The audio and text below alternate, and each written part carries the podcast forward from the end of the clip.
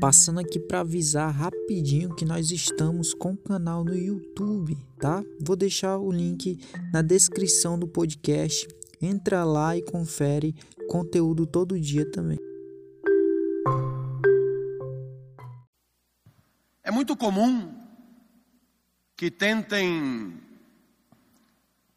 avaliar nossa vida através de números. Assim, salários, bônus, metas, resultados, fatias de mercado, são números que oferecemos a quem nos aborda para que possam avaliar se vivemos bem ou não.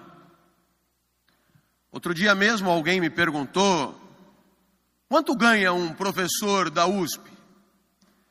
Eu respondi com sinceridade e acanhamento, e imediatamente a pessoa, com cara constrangida, concluiu: com esse salário a vida não pode ser boa. Mas é claro que quando você chega em casa e se pergunta sobre como foi o dia, parece evidente que o dia terá valido apenas se você conseguiu rir, conseguiu ao menos sorrir. A vida valeu a pena pelos abraços, pelos apertos de mão, pelos gestos de carinho e por todas as boas sensações que você possa ter tido. Nada disso tem a ver com números, nada disso se presta à quantificação. As boas sensações têm sido reunidas ao longo da história do pensamento por detrás da palavra amor.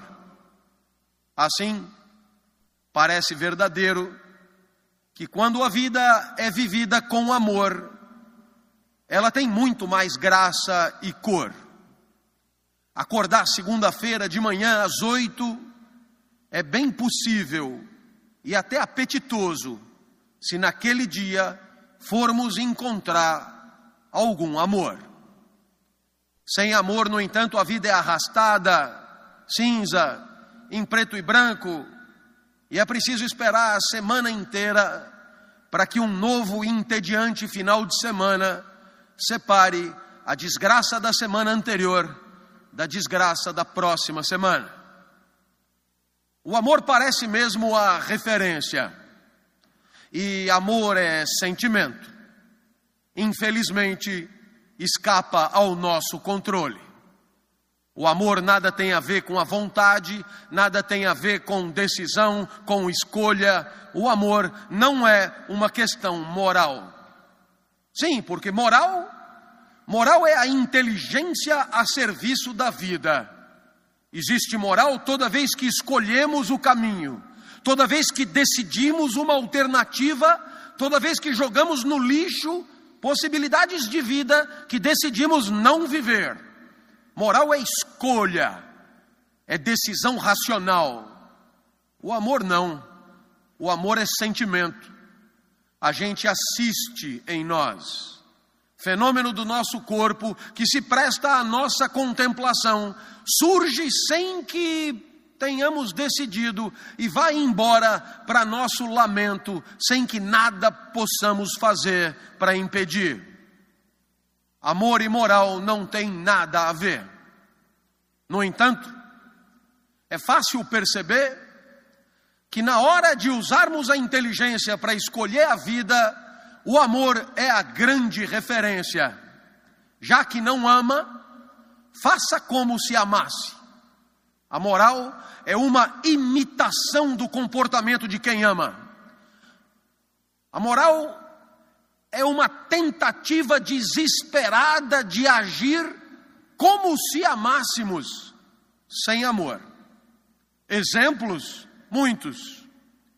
Eu tenho uma filha que semana passada completou 11 anos, é o meu maior amor. E toda vez que eu viajo, eu levo para minha filha um presente. Como eu viajo quase todo dia, todo dia eu levo um presente. Isso desperta ciúme. Puxa, como você é generoso com a Natália. e eu sou obrigado sempre a explicar, não há aqui generosidade nenhuma, o que há é amor. Quem ama, dá, e dá por amor. E generosidade?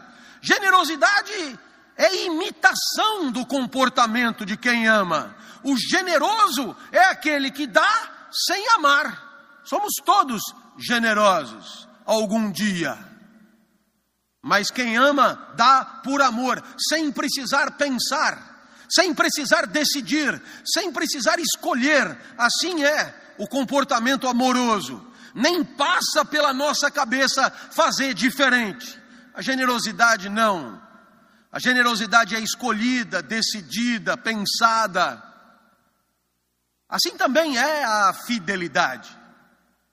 Você está apaixonado nos quatro pneus, só pensa no ser amado. Quando acorda de três horas da manhã para fazer xixi, enxerga a figura do ser amado no vaso sanitário. Paixão arrebatadora. E nem passa pela sua cabeça intimidades físicas com outro que não aquele objeto da sua paixão. Aquela exclusividade é a consequência óbvia daquele sentimento arrebatador. Se você fosse tentar intimidades com outra pessoa, passaria vergonha, só pensaria nela, não daria certo, e você é exclusivo por amor.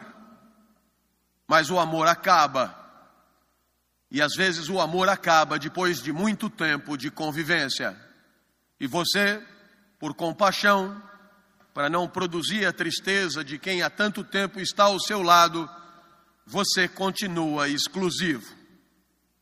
Às vezes é falta de opção. Você continua exclusivo sem amor.